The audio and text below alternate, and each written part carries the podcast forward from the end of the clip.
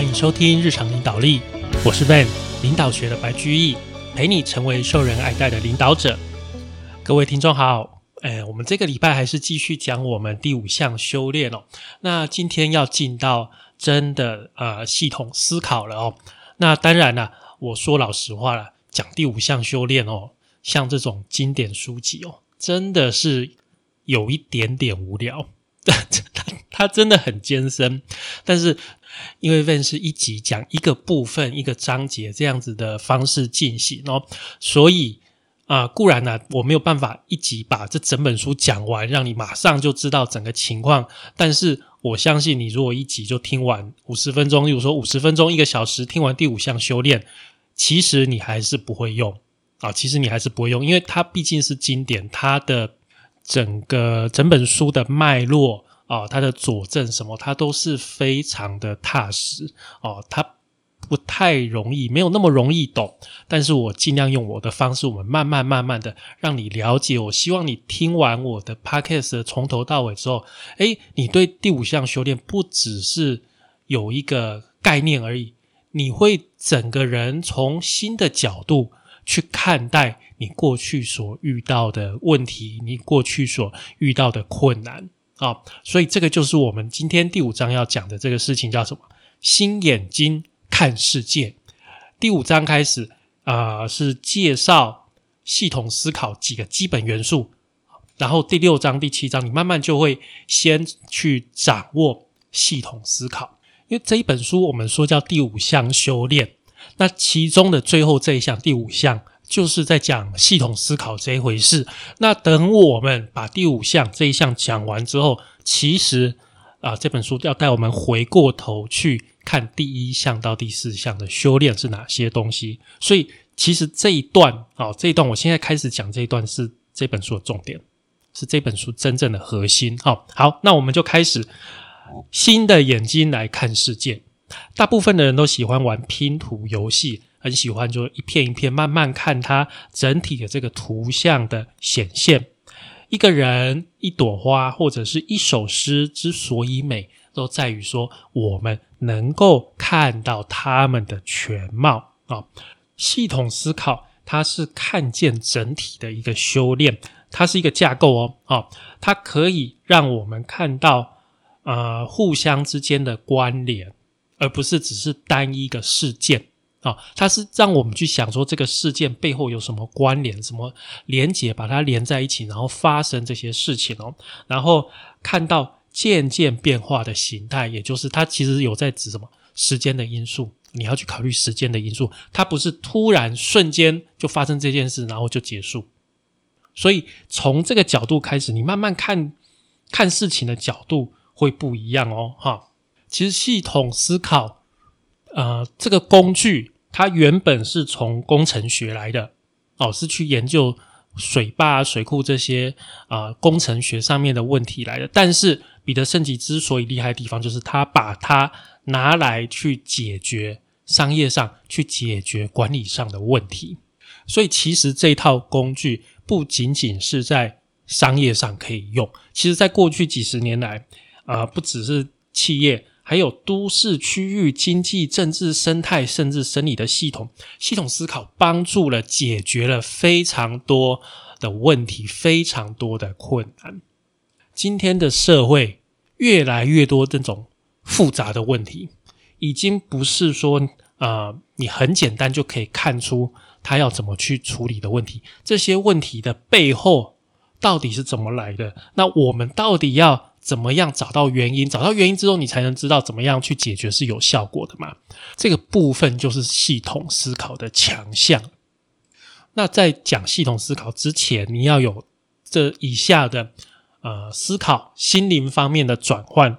第一个就是从以前看部分、看一小部分的眼光，转成看整体的眼光啊。这第一个。第二个，以前啊，我们会把其他人看作无助的反应者，觉得人遇到事情就是反应而已。但是啊，我们现在要去改变，变成什么？他是能够每个人是能够去改变现实的主动参与者哦。我们从被动的反应变成主动的参与。第三个，从对现况只是做反应，变作我们要去创造未来。所以这个是一个什么主动跟被动的差别哦？你看，从部分进展到整体，然后呢，从被动转变为主动。那这边就谈到了一个例子，当年美国不是九幺幺事件遭受到恐攻嘛？那个双子星大楼被一台飞机就直接撞上去毁掉，那个事情震惊了全世界。那个时候，美国。对于这些恐怖分子的观点，基本上是这样的：恐怖分子的攻击在变多，哇，这个攻击变多之后怎样？对美国的威胁就增加。嗯，那既然对美国的威胁增加，那美国呢？我们要用更强硬的军事行动来去回应这些恐怖分子，这样才能遏止他。这个是美国当局的想法。但是换一个角度。从恐怖分子，从恐怖分子的观点会怎么想？美国的军事行动增加了，美国在增强它的军力了。不，美国就是侵略的形象，侵略的国家，帝国主义啊！哦，这个形象更加鲜明了。所以怎么样？我们的组织要招募更多的成员，招募更多的恐怖分子去跟他对抗，这就会造成什么？冤冤相报何时了？从美国看，你们是恐怖分子；但是从恐怖分子的角度看，你们美国才是帝国主义，才是侵略者。所以，美国扩张军力，恐怖分子只好也跟着号召更多的人进来加入这一场圣战。所以，只会把这个战争的规模啊越搞越大。永远不会收拾，永远不会有结束的一天。它形成了一个系统，一个就是美国跟恐怖分子彼此交叉影响的一个系统，变成了一个环。这个是一个无止境的侵略循环。恐怖分子的攻击增多啊，对美国的威胁增加，所以美国要采取更多的军事行动。那美国的军事行动增多了之后啊，美国侵略者的形象又更加鲜明，所以恐怖组织就招募到更多的恐怖分子，再来导致恐怖分子的攻击增多，这是一个无限的循环。其实哦，双方美国跟恐怖分子都达成了本身的短期目标，美国达成了他增强军力的短期目标。恐怖分子也达成了他招募到更多恐怖分子的短期目标，但是啊，在增加短期目标的情况下，却造成了他们永远没有办法达成长期的目标，也就是应该是真正的和平是达成不了的。那我们刚刚讲说，现在这个世界像这样复杂的问题越来越多啊，那什么是复杂呢？其实复杂有分两种。一种叫做细节性复杂，一种叫做动态性复杂。哦，这两种复杂是不一样的。我们通常都把它叫做复杂，但是是不一样的。细节性的复杂，它比较像是哇，这个烹饪的食谱啊，这个步骤要这样做，这样做，这样做，里面有很多。啊，很多美美嘎嘎，很多小细节，你一定要注意掉。我你做出来米家都是紧拍讲。那或者是哦，像是我用这个哇，去买了一个乐高，我要花很多的时间把这个乐高按照说明书这样把它组起来。像这样子的东西都是细节性的复杂啊。那相对哈，细节性复杂，复杂归复杂。但是你只要花时间把细节搞定，也就没事了。动态性的复杂就不一样，它涉及到了因果关系，它涉及到了时间观念。同样的一个行动，在短期跟长期会造成不一样的结果。你遇到这个情况的话，那你就是遇到了动态性复杂。如果你遇到了一个问题，然后你就想了一下啊，看到这个是显而易见的、理所当然的对策，你就把它执行下去之后。却发现这样，结果不是猛然收行为叫你干单啊，跟你想的完全不一样。这个时候，你基本上就是遇到动态性的复杂了。很多人哦，很多人想要用复杂的方法来处理复杂的问题，但是啊，会制造出更多问题。好，越解决问题越多。这个是我们常遇到的情况。这个时候就要来想想看，怎么样去使用这个系统思考。像是我们刚才讲的这个反恐战争的一个情况，它形成了一个动环，一个无限增强的回圈。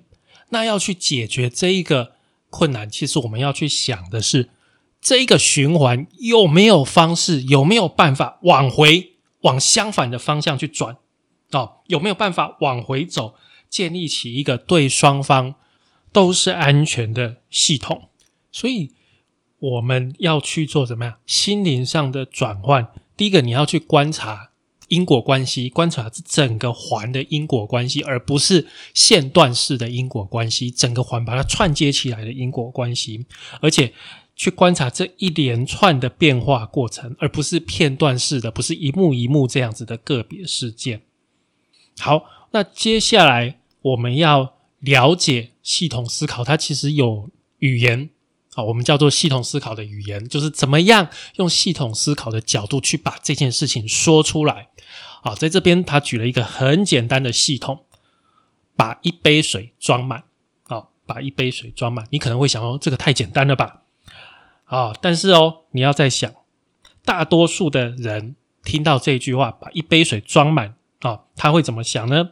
诶，你想想看，你听到这句话，你会怎么想？是不是想说，诶，眼睛看？啊，我们的手拿一杯水，可能拿玻璃杯，好，空空的。好，我们打开水龙头，看怎样，水装满了，啊，水龙头关起来。正常人都这样想的嘛，对不对？但是系统思考要教你另外一种想法啊，怎么样想呢？当我们在帮一个杯子加水的时候，其实是一个涉及五项变数的水量调节系统。首先，我们这里面有我们想要的水位。然后呢，杯子现在的水位，然后这两个水位之间的差距，还有水龙头旋转的位置，以及水的流量，这五个变数排列成圆形的环路，因果关系的环路，这就是一个回馈的过程啊。所以我们的大脑，我们的心里面有一个想要的水位。好，那我们的眼睛会感知到什么？我们想要的水位。跟我们现在的水位的这个差距，我们的眼睛会看到这个差距，然后啊，去怎样去控制我们的手去转那个，去调节水龙头，去转大转小，把它关掉，对不对？然后啊。这个水龙头的调节又会影响到我们水流的流量，你转大它水流就变大，你转小它水流就变小。水流的流量呢，会去影响到这个杯子里面现在的水位高度。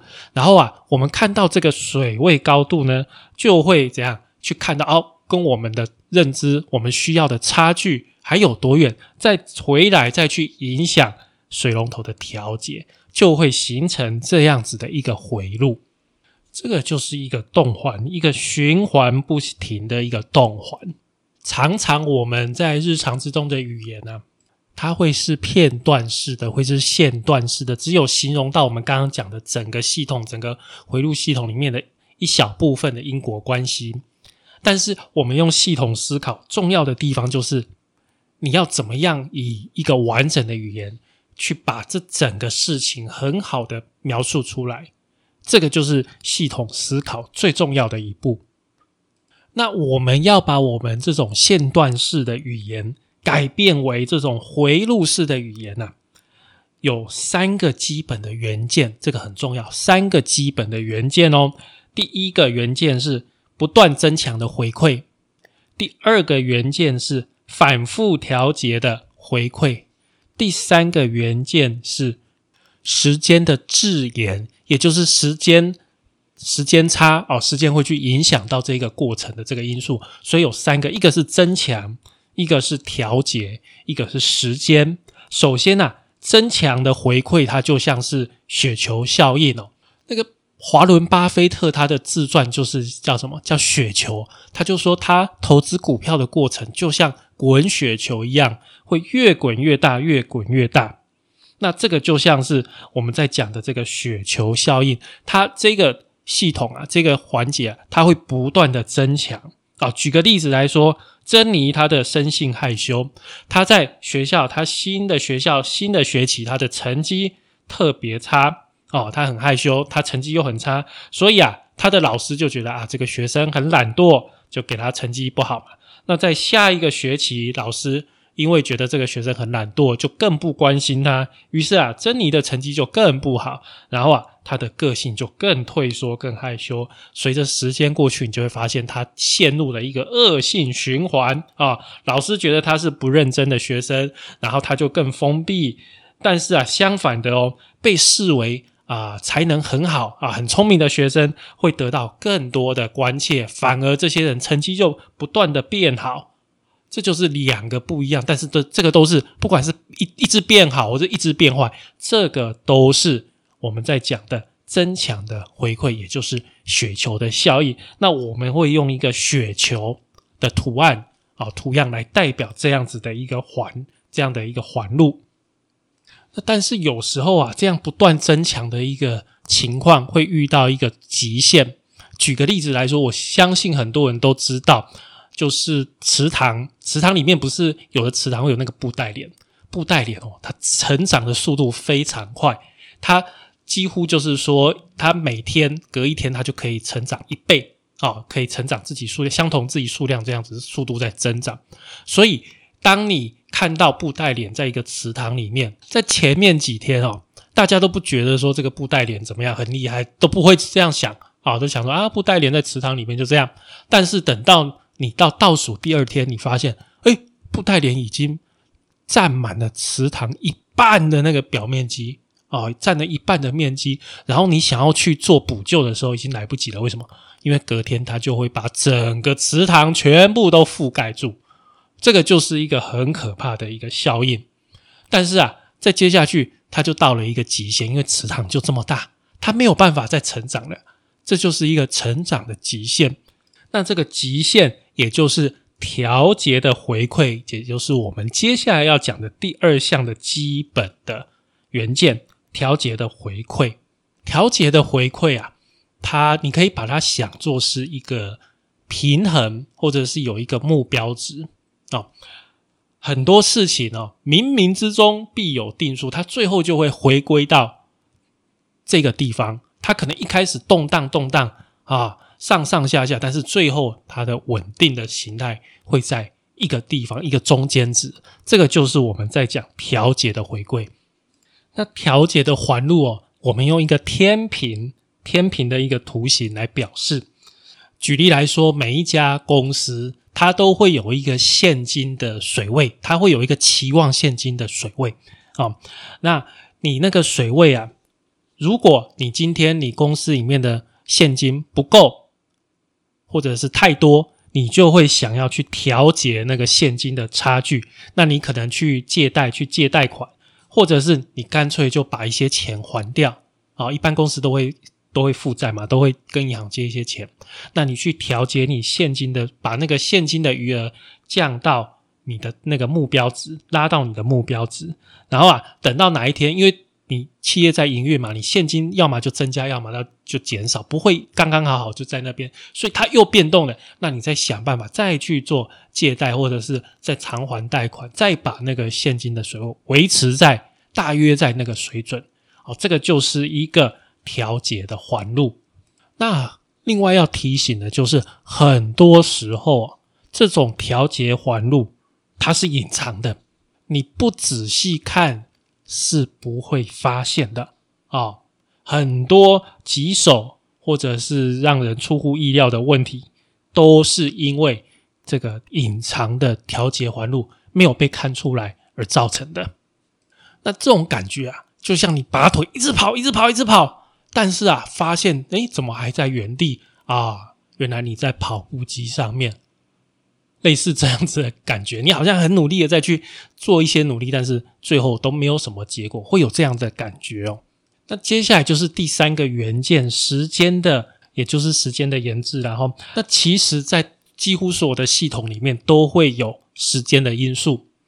很简单，就像你家啊洗热水澡的时候，不是要开热水，要等一下吗？对不对？你在放那个呃洗澡的浴缸嘛，对不对？放热水的时候。诶，我刚放下去，它是不是要等一下它才会热？好，那你等到它热的时候，你发现呢，太烫了，然后你又把热水关小，冷水加大，等待这个等热水热的那个时间，就是时间的字眼。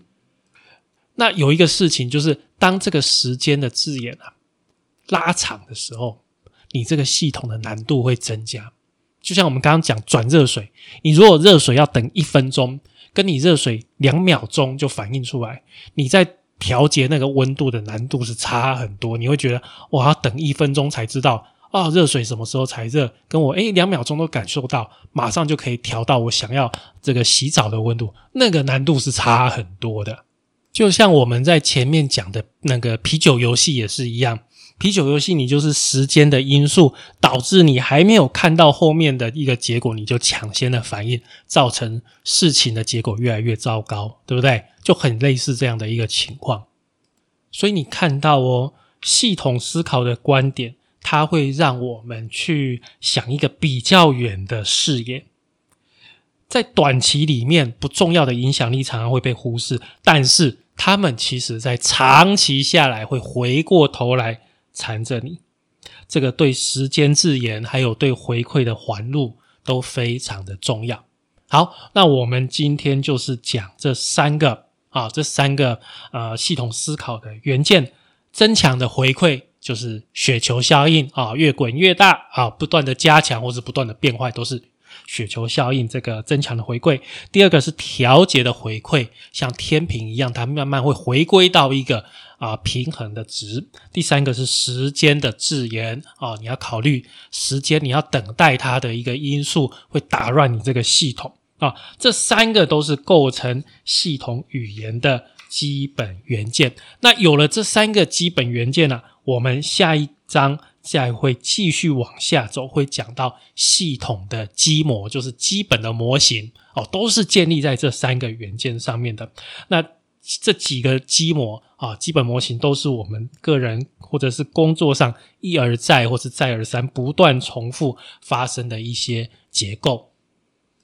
好。感谢您的收听与追踪，请帮我们在 Apple Podcast 的评分与留言，也欢迎追踪我们的 FB 粉丝团日常空格领导力以及 IG，我们的 IG 账号是 Leadership C Podcast 日常领导力，下次再会喽，拜拜。